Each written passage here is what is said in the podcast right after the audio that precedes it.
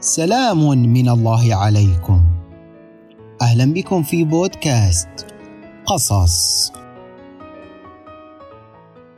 خرج يعقوب من عمله بعد يوم طويل ومرهق. أدار محرك السيارة وانطلق. كان الطريق فارغا تماما. وضع الرجل قدمه على دواسة الوقود. ركز عينه على الطريق وسار بسرعة كبيرة جدا.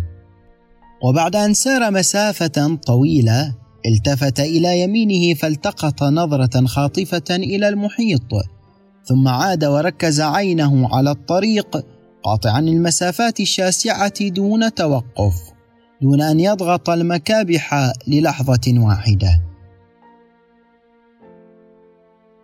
استمر يعقوب في القيادة لساعات كان الطريق فيها لا ينتهي ابدا. اللهم إلا من تفرعات تلوح كل بضعة كيلومترات وكل تفرع كان يقود مجددا إلى ذات الطريق السريع دون نهاية. الطريق بلا إشارة حمراء واحدة أو حتى إشارة قف.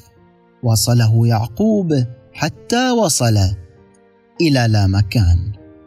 أوقف السيارة أطفأ المحرك ثم غط في نوم عميق.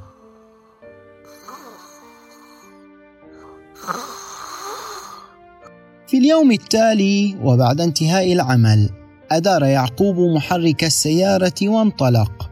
الطريق فارغ تماما سار بسرعة كبيرة جدا التفت إلى يمينه فالتقط نظرة خاطفة إلى المحيط كما فعل بالأمس ثم ركز عينه على الطريق حتى وصل مجددا إلى لا مكان.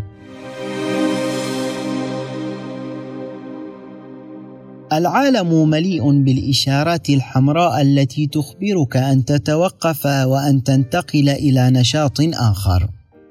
التلفاز مثلا. تشاهد الفيلم الذي ينتهي بعد ساعتين ثم تضيء إشارة حمراء. تقرأ الجريدة. تصل إلى الصفحة الأخيرة ثم تضيء إشارة حمراء. الكتاب. تقرأ صفحات فتصل إلى نهاية الفصل ثم تضيء إشارة حمراء. إن إشارات التوقف في كل مكان. لكن الطريقة التي نتعامل فيها مع منصات التواصل الاجتماعي اليوم خالية من إشارات التوقف. لا توجد إشارات حمراء.